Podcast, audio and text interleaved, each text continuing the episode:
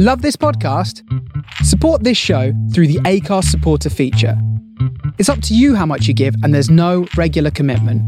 Just hit the link in the show description to support now. Hey, I'm Ryan Reynolds. Recently, I asked Mint Mobile's legal team if big wireless companies are allowed to raise prices due to inflation. They said yes. And then when I asked if raising prices technically violates those onerous two year contracts, they said, What the f are you talking about, you insane Hollywood ass? F- So to recap, we're cutting the price of Mint Unlimited from $30 a month to just $15 a month. Give it a try at mintmobile.com slash switch. $45 upfront for three months plus taxes and fees. Promo for new customers for limited time. Unlimited more than 40 gigabytes per month. Slows. Full terms at mintmobile.com. Many of us have those stubborn pounds that seem impossible to lose, no matter how good we eat or how hard we work out. My solution is PlushCare. PlushCare is a leading telehealth provider with doctors who are there for you day and night to partner with you in your weight loss journey. They can prescribe FDA-approved weight loss medications like Wegovy and Zepbound for those who qualify. Plus, they accept most insurance plans. To get started, visit plushcare.com slash weight loss. That's plushcare.com slash weight loss.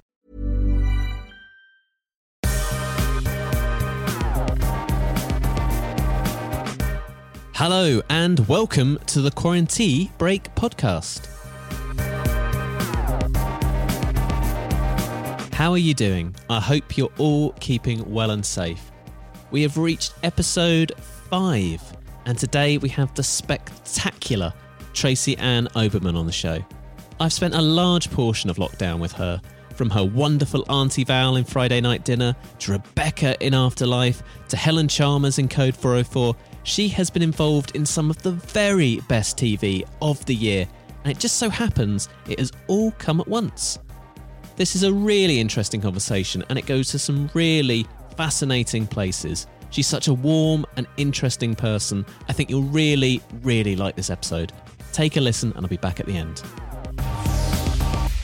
Tracy Ann, thank you so much for joining me today. Oh yeah, well no, I know my busy social schedule. I've had to cancel lunches and dinners, and delighted to be here. Thank you for asking me. Because we live in a working from home world now, they've decided to retarmac the street outside my house. So if you hear anything loud and obnoxious throughout this conversation, only a fraction of it will be coming from me. It's not them digging up the bodies in your backyard. Hopefully not. Hopefully not. We've lived here a few years, so I'm really, really hoping it's not that. That's good that they're resuming some work somewhere. Yeah, exactly. I should be grateful for that. But at the moment, all I'm thinking, will I suddenly hear builder noises throughout this? But hopefully we'll be fine. I live for the day where I will hear builder noises. Life outside these four walls would be amazing. Uh, but how have you been keeping? Have you and your family been keeping well? Yes, I mean it's you know it's it's a v- weird dystopian time. Um, my husband had a vague version of the COVID where Mm. he lost his sense of taste and smell, Yeah. and my daughter had a really bad cold. Um, and then weirdly, we were offered via a friend this sort of the prick test where they put that they take some blood out of your finger. Yeah, yeah. So both he and my daughter tested for the antibodies, which meant that they had had COVID. But weirdly, I had tested negative. So it just goes to prove that you can live with two people with COVID and not get it so far. So I don't know. That is strange. My wife has also had it, and I've I've not had the test to see if I've had it. I think I was fine, but I have no idea. As you say, you can live with someone and still not get it. That's bizarre. Do you have low or high blood pressure? This is my new theory. Oh, I'm not sure. I'm not sure. I I, I assume I've I have high blood pressure just because I'm that kind Oh. of person, but then you should technically be. Well, no, I just think, you know what's so frightening about this is that clearly nobody knows anything about anything. Yeah. So people are, ju- everybody, even the science, is just fumbling around in the dark trying to find some answer. And I've spent my life reading dystopian novels and sci I've Mm. read every dystopian contagion sci fi novel and film ever. It's been my obsession. So I should have been totally prepared for this moment. And even I was uh, shocked at my own sense of panic and disbelief. right at the start of this, I think it was ITV that was showing Pandemic again because it's it's meant to be quite an accurate film. I think. Yeah, I, I, I haven't. Um, it, it is quite accurate, but I think the problem is, I started watching it and then I thought again, I thought I'm not going to watch it because there's an ending to that film. And at the moment, it, there is no ending in sight to this. Yeah. Nobody knows how this is going to end. And when you're actually in the eye of a, of a kind of pandemic, global catastrophe storm, economically, health wise, and everything, it's the uncertainty that is, I think, the killer because we don't know you know, apart from economically the impact on the world and the sort of world we're going to go back to, it's just on a need to know basis, isn't it? Which they don't show you in Yeah. books. When's Tom Cruise coming in? to say that? and his mad, crazy run. I love that. I we we, we need Tom, don't we? a version of Tom. A version of Tom.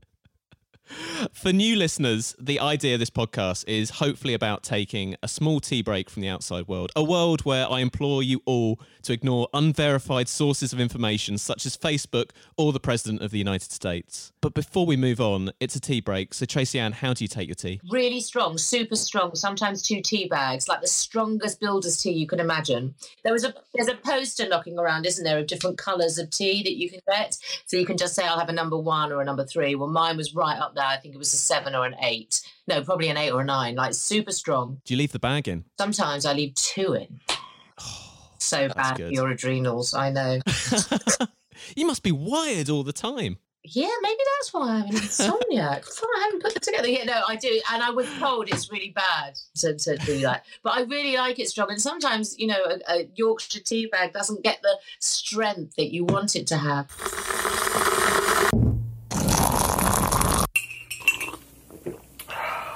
It has been a mad old time for everyone at the moment. Each week, I think, feels a bit different. I feel different than how I was last week. How, how, have, how have you been dealing with lockdown? Well, I mean, you know, this is this is a weird, such a weird time because in, in literally 24 hours, everything changed. So I was I was about to head off. I had my whole year of work planned out with and sorted the family out. I was on my way to Manchester to start filming this big BBC One drama.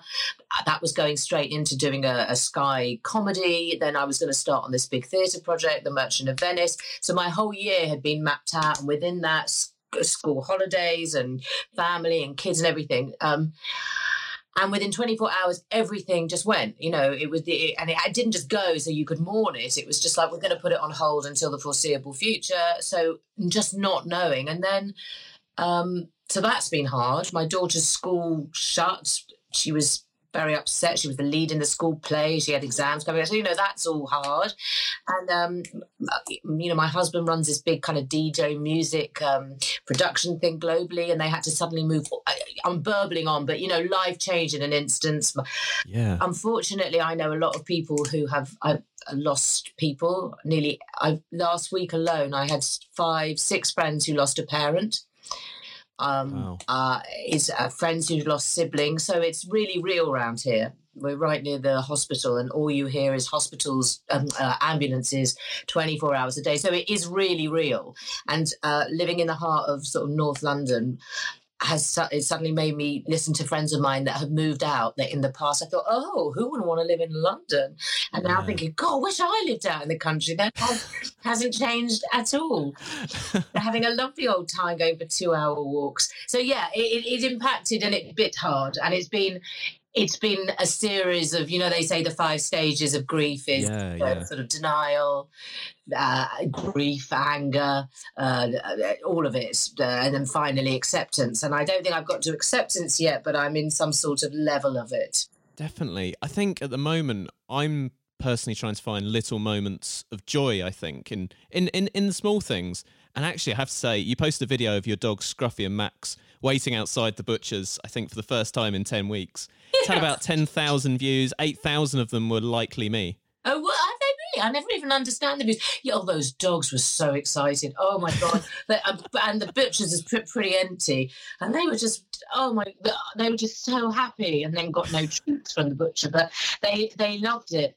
I have to say though, I've used my time creatively very. Um, it, it actually at the beginning, I had um, I had a sort of fear of fuck, what happens now? Yeah. And then I went into, oh, I, I get to do all the things that I've never had time to do. And so we all spent loads of time together. Me, the family, the dogs, the daughter. We were all like, "Oh, we like each other so much. This is great." then I started cooking, like proper cooking. It was like, "Oh, I can feed my family as well. I can go back on MasterChef. I might. Oh, wow, this is great." Um, I was getting um, John Torode and Lisa to send over their daily recipes that they've got on Instagram. Amazing. I really was acing it. I was cleaning. I had turned into the domestic goddess. And then after like two weeks of that, it was, my daughter was like, leave me alone and locked herself in the room. Husband locked himself where he's working. Kind of lost the art of cooking. So then I moved on to, I, I, I've been writing a radio. I had a commission from Radio 4 to write a radio play. So I wrote that. I've done the second draft of that. I'm doing some filming with this Dun Breedin' thing. Yeah, yeah. Um, I've finally understood Instagram and the point of it. It's all good ish. It's strange because I think as well, uh, I, I, I'm getting a new level of FOMO at the moment. Are you? Well, in, in in the past, it would always be I'd, I'd go on social media and I'd see people in the pub or on nights out that I wasn't on, and I'd be like, oh, I, I want to be doing that. Now I'm seeing you know people streaming the National Theatre or learning how to make pasta or um, you know having drinks on Zoom. I'm always getting a new level of FOMO now. Yeah, well, that I I- early doors, I um I tweeted about this, or I, I did a little video because I was Yeah, getting a yeah. lot of people saying to you know sort of saying, "Oh, my mental health," and I'm finding it very stressful. And I put out a thing a- around the time when I was doing nothing that said, "We have one job here, and that is stay alive." You know, you don't have to pressurize yourself. This time is not about learning a new language, learning how to cook, doing anything. All you have to do is take it one day at a time and stay alive. And don't put yourself under any pressure to compare yourself to anybody who's doing amazing things. We do it in our own way. Having said all that i i i just ended up doing everything. But, but i did have a few weeks but because i wanted to. And i've Yeah, never, yeah. i've never had less of a fomo because i think nobody can go anywhere. Nobody can do anything really everything is about us all just surviving and we're all in it together. So don't have FOMO. There's nothing to FOMO about. You're doing a podcast. I FOMO you. The one thing I have not given a go because I just cannot do it is TikTok. I downloaded it. I was on there for five minutes and just deleted it. I'm quite happy for the Judi Dench ones just to filter onto Twitter, and that's how I'll see them. I don't even. My daughter is doing her TikTok master's degree. I mean, she's really, you know, that's all the 13 year olds are doing now. She might even get a PhD or a doctorate in TikTok. That's what they're. I can't even understand it. She made me do a dance after Friday night dinner went out the other day at Auntie Val. I, I don't get it. But the ones I do like that I've seen are the drunk trumps. There's Yeah, yeah, they're amazing. Yeah, brilliant. You know, using his actual. Have you seen the one in the club? Yes, that's it's so good. It's the medicine one. You know, this the germ, and it ends. It's so good. That's why I'm quite happy for them just to filter onto other social media platforms. I'll pick it up from there. We don't need to do it. It's for the young people and the old people. But it's interesting what you say about creativity. A lot of the people I've spoken to on the podcast, uh, Sarah Phelps, Robert Webb, these these are creative people, and they they are finding it tough. And yet we've seen lockdown versions of Parks and Rec. Stath Lets Flats is doing a short. Your dear Matt Berry is doing some lovely Toast of London shorts. Well, that's the thing with Matt. My uh, um, thank God for Matt because very right at the beginning, Matt said to me, "Buy yourself a mic and set up a home studio." Uh, and I said, "Oh, Matt, I'm so untechnical." And he went, "I'll talk you through it." So between him and my husband, we got all the stuff that I needed, and thank God I did because he was the first one that said, "Right, we're going to do these Mrs. Purchase um, toast uh, pods, which are which are very funny." Yeah, these sketches. And then because of him, I've been able to do documentaries. I've been able to do voiceovers. If you need me, contact me at Calypso Voices. Um, so that's been very good, and uh, and he's he really helped on that. But yeah, Matt's been brilliant at those. People love his uh, his Toast of London stuff. It's so good. But you were actually amongst the first wave of creativity during lockdown with Dun Breedin'. Can you tell us a little bit more about that and how that came to life? Yeah, that was incredible because Julie had written this very um, funny comedy about five lifelong friends who were now in their 40s and 50s and you know their kids had grown up they'd been through births deaths and marriages together uh, body changes together all of it. And i think it was uh, in with a with a big production company and in the end, it was I got the scripts, and she said we're going to try and shoot this in lockdown and be at the cutting edge of that, but it's not about lockdown. So they did. I, I the scripts were fantastic. The characters were fantastic. Uh, I said yes, not totally understanding how we were going to do it. But they delivered these cameras and lights. I mean, you can see in my room there were sort of well, you can't, but there are lights and sound things everywhere. Yeah, yeah. And then we we now film these weekly episodes. There's 12 10 minute episodes coming out. We film them in our own houses. Um, with the people around, whoever's around to help. Mainly, I'm doing it on my own. I feel like Orson Welles. and then we upload it, it all gets edited and graded, and, and it's going out. And how, for me, the thrill of that is that you know, this is not an industry known for its kindness towards women after the age of sort of 30, 35. Yeah, yeah. Um, some of the most sexiest, most amazing women I know, gorgeous, are getting scripts for the parts of grandmothers opposite men who are five years younger than them. So here was a here was a real cutting edge script with five sexy, but happening, exciting, vibrant women all leading this show who are at the cutting edge of technology of getting it out there about a demographic that normally wouldn't get seen. Yeah, and it must be very liberating as well, because TV projects aren't quick affairs, are they? And to shoot something and put it out there immediately it must be quite thrilling. What's so nice is it it's um it's really look people are desperate for new content. It's really captured the imagination. She's got an incredible team on it. You know, there's Hamza Nouthwaite, Angela Griffin, Julie Mm. Graham's written it and stars in it, Denise Welch, um, Alison Newman. There's some really great people attached, and it's it's sort of captured the imagination. So I think people are excited to see something that is upbeat, that's funny, that's about women, is shows their lives, written by a woman. Yeah, it's it feels very exciting to be at the first wave of that. And what's it like as an actor to take on this new challenge? Is, is it very different from previous stuff that you've done? Well, the last thing I, I you know, I was laughing because um, Code 404 is going out at the moment, and I'm Yeah, in that. yeah. I was, we sort of look, I was doing some publicity for that, and I was watching a bit of it with Stephen and Danny, uh, who are uh, Stephen Graham and Danny Mays are in it. They're brilliant, and I was think, laughing about the comparison of the days of being on that with all the high tech wizardry,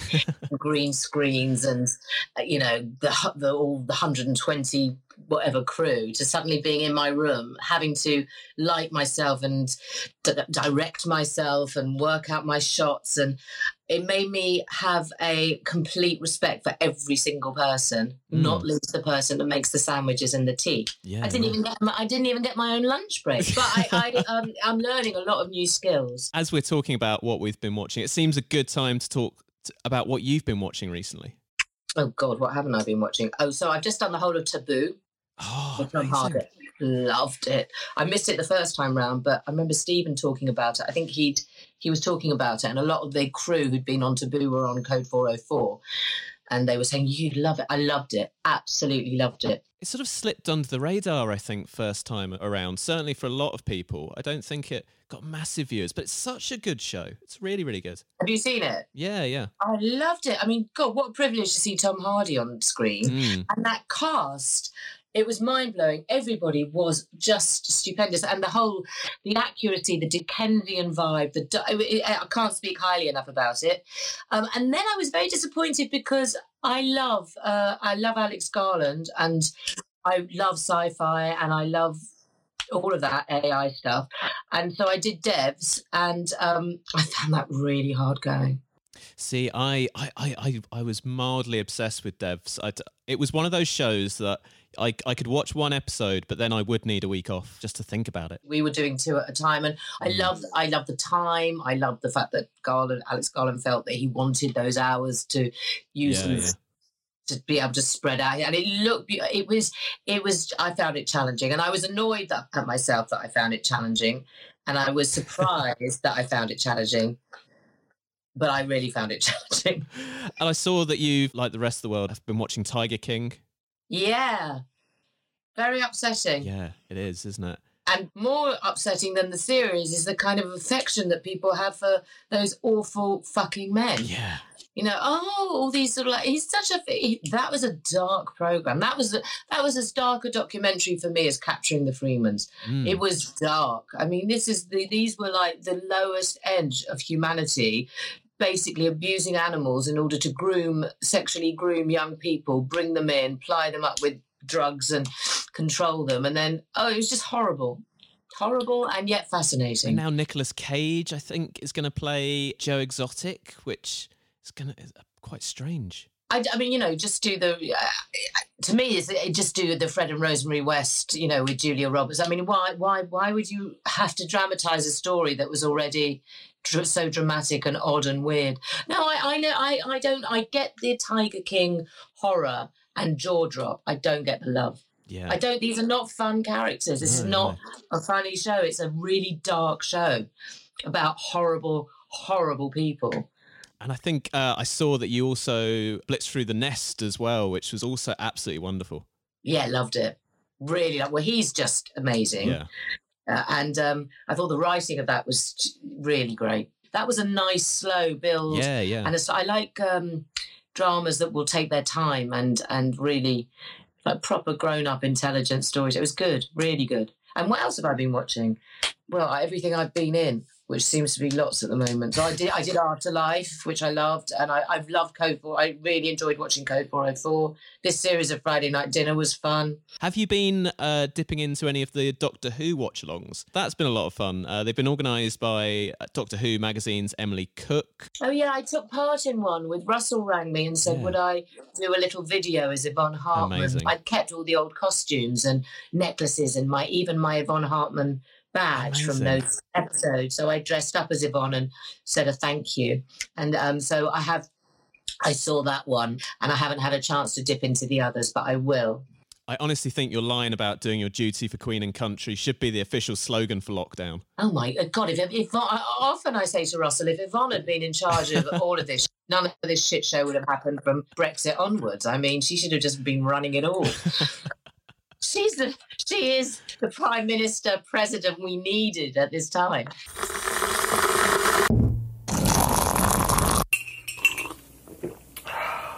And what about relaxing during these times? I keep asking people about meditation apps, but no, no, no nobody is using them at the moment. Well, no. I mean, no, Anything like Joe Wick's PE or any of the, that sort of stuff? no. Oh, we. My husband has has um has got a Peloton. We got a Peloton early because we both got very bad backs, and so we've been paying off a Peloton sort of monthly, and uh, that's been good. So we've been Pelotoning, and also we have a doggy, so we were allowed out. So we used to walk the dog, you know, walk the dog every day near here in the park. Uh, so that's been nice. That's been my meditation, and I've been listening to a lot of podcasts, which I've never had a chance to do before Yeah. Because you can cook and listen or walk and li- I think that is I found them I found the podcast love uh, a real su- really surprising because I think I've never really had the time to do them.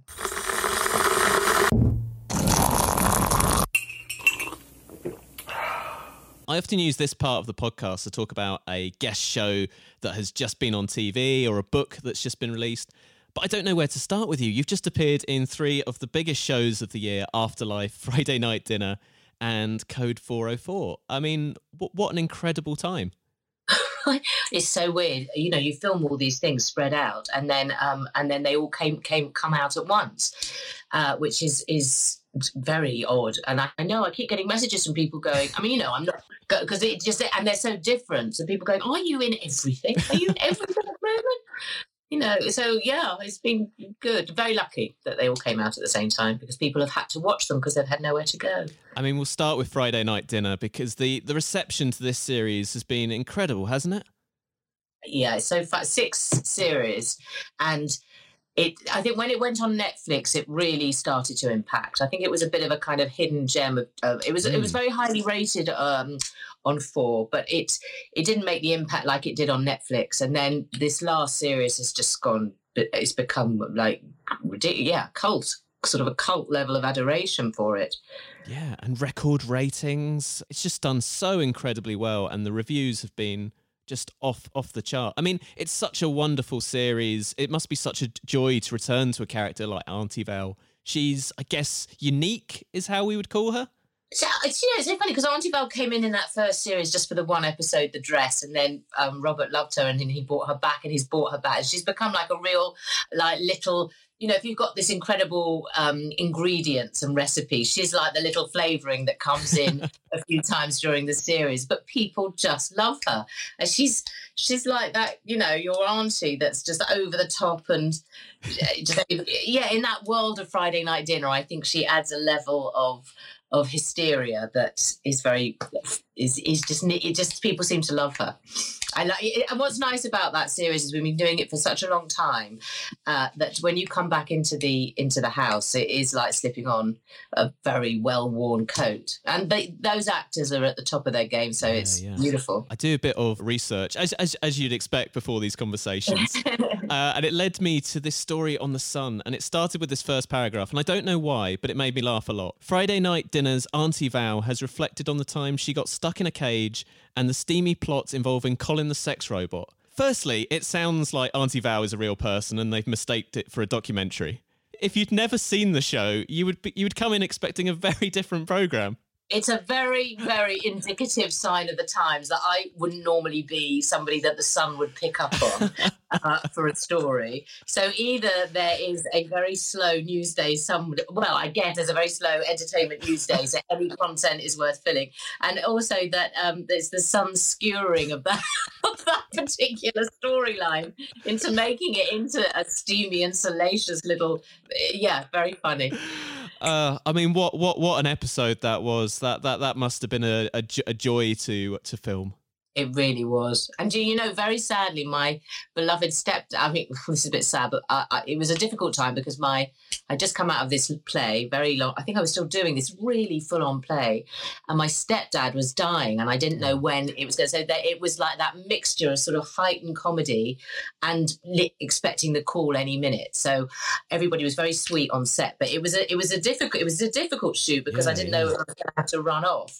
But we actually got through that episode, which was pretty amazing. And uh, I, and you know, just the filling up um, Martin's bowl, Paul's bowl with that rice pudding, and Jim, and oh, yeah, it was, and the and the it was all just hysterical. You know, having Paul Ritter smashing the top of that cage with no top on, and then getting the saw out.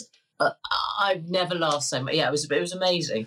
When when when you got the script for that episode and and it, I I- whether the stage direction just said Auntie Val gets into cage. Well, I mean, does does that translate on paper or, or is that something you have to see on the day? Well, Robert rung me and just and said, "Look, I'm writing this episode that's going to be centered around Auntie Val, and I just want to say uh, one word." And so he said, "I'm going to give you one sentence that will sum it up. I'm in a cage.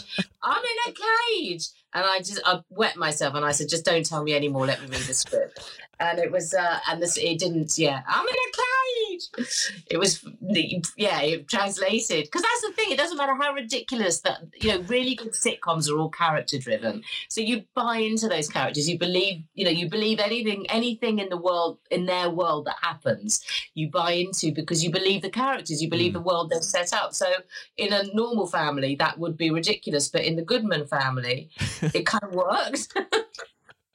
How how how do you think the Goodmans would be uh, would be dealing with lockdown? oh my God, Martin would be six feet under, I would imagine. I, I don't know. Terrible, terrible. I like to think that Adam and Johnny would have been forced to move in for the duration. Definitely. A hundred percent. The Bambinos would be there with their mum and dad. I would have thought Jim would have managed to finagle his way into the house as well, so Yeah. they would have all been in there with Wilson and the puppies. Oh, they'd be working from home. They'd be slowly being driven insane. They'd eat well though. Yeah.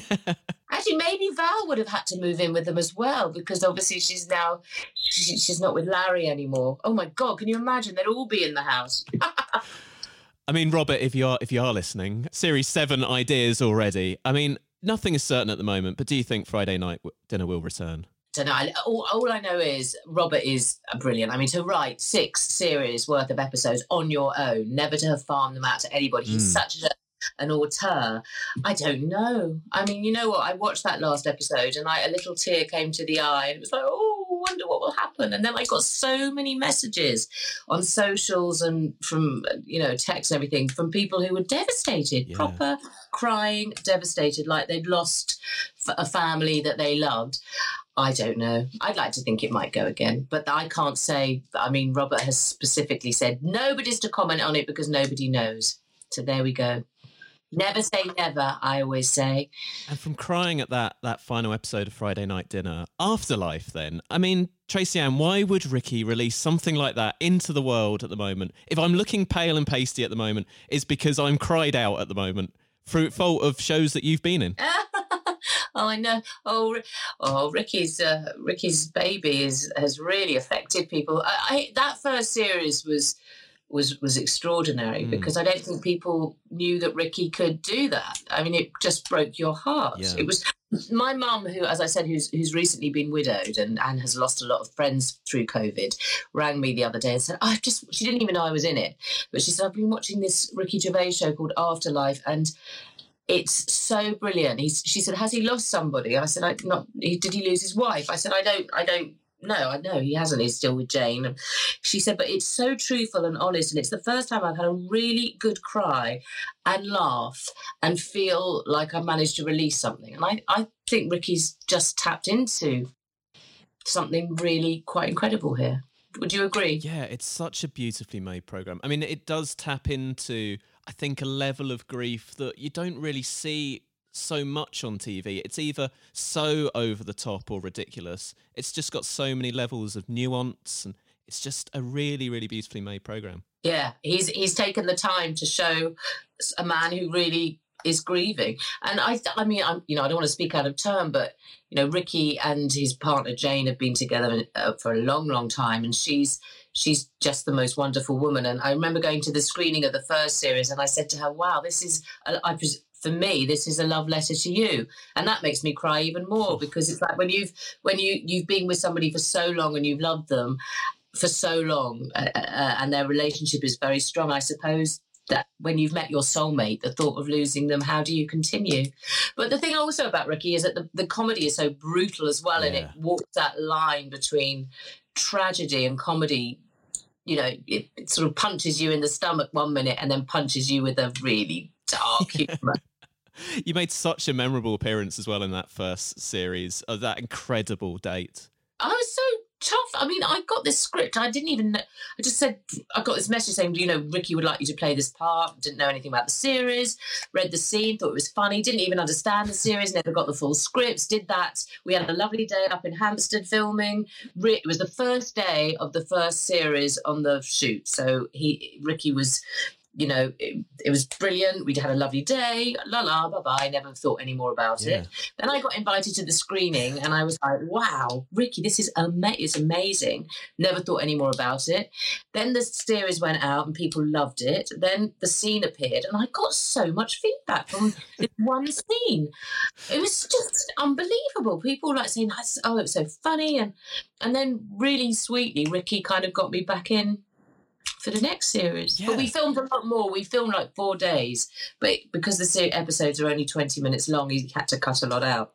But I was very honoured to be in it. I mean, considering how how poorly that first date went, we, we, it must have been a surprise that you were in series two. I think we were talk. I think we we thought it would be nice to redeem that character Rebecca, to sort of show her that she wasn't that bad, and that it gave him a chance to sort of forgive her, and it it sort of showed him that even the most ghastly people have their own stories in life. I don't know, but it was I was just really blessed to be asked. And moving on to Code 404, which again is is a very different gear shift, but it's so much fun. I I, I was I was watching the blooper reel last night, and it looks like you guys never stopped laughing on set. that was a, a, a joy. I mean, imagine Stephen Graham, fresh off The Irishman and everything else, who I've long admired, and Danny Mays, who, again, I think they're like two of our finest, on this show that was this comet, this ridiculous comedy about a cop who's brought back from the dead, like a crap RoboCop, um,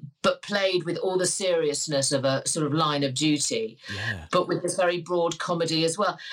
It was it was it was incredible. I mean, proper funny because the straighter you play things, Yeah. the funnier they are. And Steve and, and Danny, I had all my scenes with them. And again, I was in very early on. Normally, when you're in early on in a shoot, you get the best of people because they're not knackered and tired. But we, yeah, didn't stop laughing. It was hysterical. As you say, I think that is one of the key keys to its success. It's is played so straight. It's like it's like Naked Gun when everything is so straight. No one's like glancing at the camera or giving that wink. It's it's a cop drama, but it's still very funny. Yeah, and it's a really good. Um, even if you just took it as a thriller, it's a good cop thriller. But then you've got these really funny physical comedy. I've I've never seen anything that walks the fine line between drama and comedy so lightly as that. And and the, the element of Stephen and Danny is is it just gives it something that takes it to another level. I think. And I, I, I genuinely, know, I mean, I've, I, I know Stephen can do comedy, but I, I was genuinely shocked of his lightness of touch as well in in that series. Yeah, I mean, incredible. I used to, I used to say to the the producers and the directors that it was like watching a masterclass because they're they're properly brilliant actors. I mean, they are. Re- I'm really like can't speak. They are proper properly brilliant actors. So I would watch them in anything, and then to be on a set with them and watch them do that gear shift. And I know that Stephen was quite like early on was sort of like I, I don't do comedy, you know, I don't know how I feel about this, but it was just it just worked. You know, this is a guy from Taboo and and and, and the Irish, you know, everything we've seen him in. Um, and the two of them from Line of Duty. And then to be in this, there was just an added piquancy to the humour.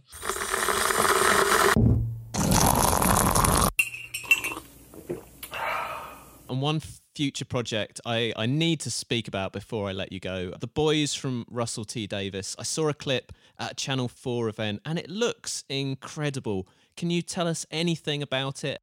That series is, I think it's you know, if, if Schindler's List was uh, was Spielberg's sort of reason to be put on this earth, this this you know, I love Russell's writing, but this is something else. This was ripped out of his heart. This is is the most beautiful storytelling about a really horrendous and and I think sometimes forgotten period of of what it was like to have AIDS during the 80s and 90s. It's heartbreaking and funny and brilliant and all the signature things we know of Russell, but but it's it's something else. I can't even put it into words. It's it, the scripts are unbelievable.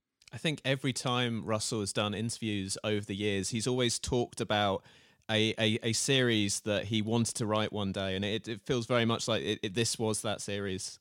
A hundred percent. This this was uh, this is his. I think this is his. He's had many fine moments, but I think this is his legacy to leave that story because, as he said, so many young men and women, but mainly young men, died of this plague um, that nobody understood, that nobody was that interested in, that there was so much misinformation, and it, they were very cruel deaths. And these were all people that he knew. You know, this was his life. You know, you came, you came down to London. You were young. You were out. You were suddenly having a life that was so exciting, and then you were treated like a pariah, and it was very cruel. And, the, and because people were so frightened of it and didn't understand it, um, you know, I personally, I had a lot. I I had a friend who um, was gay and had come out, and I remember him around the time of AIDS had gone to stay with another friend's family, and when he left, the parents burnt the sheets, buried the crockery. I mean, you, you know, people were treated like absolute pariahs, and their deaths were often horrible, and their parents saw something that was terrible. And as as Russell said, those parents are dying off, and then and people forget what it was like to be gay, what it was like to be gay during a terrifying time with HIV, and how horrible people could be about it. It was a bit heavy for a coffee break, isn't it? It's. I mean, it sounds amazing. It's going to be an incredible drama. I know it was filming, still filming earlier this year. What was was all the filming completed before everything shut down? Yeah, no, he, they got that in definitely. So we they they that was quite a long shoot. I think it was a three month shoot, and I mean I, am just again I just you know I'm just in a, a I mean three or four of the episodes, but it, it, that core cast are incredible because it's about a group of friends that live in in this the, the Pink Palace, and uh, and Olly from years and years is yeah. head. Wow, I mean, wow. It's his first acting role as well, I think. I know, really. I worked with him when he was a child. He reminded me. We did a film together called Summerhill about a school called Summerhill that was, and um, I'd forgotten. And he, I, when it all came back to me, this very charismatic, sort of young, uh, young boy. You know, was we we we did this weird moment when we were all in the woods together, and I was playing like Captain Hook because it was like a flashback where the barrister who was trying to shut the school down was all based on a true story about Ofsted. So I think he has done bits and pieces, but his work as a musician and those videos, those, uh, the music video, he's incredible. Such a talent. Tracy Ann, thank you so much for joining me today. Thank you so much for interviewing me. Well, that sounds incredible, doesn't it? I'm so excited about that one, and I cannot wait. That is coming to Channel 4 at some point later this year. Thank you to Tracy Ann for joining me on the podcast today. I think a lot of what Paul Chahidi spoke about in last week's episode really connected with you at home, and I think Tracy Ann continues that conversation so well. Thank you for being so open and honest about the issues we're all facing at the moment. If you enjoyed this podcast, please continue to rate and review us on your pod provider of choice. And please subscribe. We hit the top 100 on Apple Podcasts for TV and film last week, and I greedily have my eyes on the top 50 now. That's it for another episode. I'll be back very, very soon, but in the meantime, please stay indoors.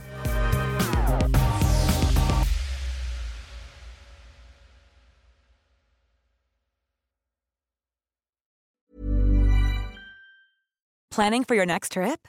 Elevate your travel style with Quince. Quince has all the jet setting essentials you'll want for your next getaway, like European linen, premium luggage options, buttery soft Italian leather bags, and so much more. And is all priced at 50 to 80% less than similar brands.